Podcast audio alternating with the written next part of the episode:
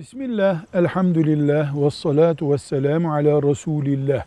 Bir koyun kurban edilecek. Bu koyun mesela bin lira. Bir kişi bin lira verip kurban kesecek parası yok. Bir arkadaşı diyor ki 500 ben vereyim 500 sen ver bu kurbanı keselim ama bir hisselik bir koyunu. İkisi ortak kılıyor, yapıyorlar bu kurban ibadetini. Caiz mi? Değil. Ne gibi? Sabah namazı iki rekat. Bir rekatını ben kılayım, bir rekatını da sen kıl, duasını ortak yapalım denmediği gibi bir ibadet olan bir koyunun kurban edilmesini de ancak bir kişi üstlenebilir.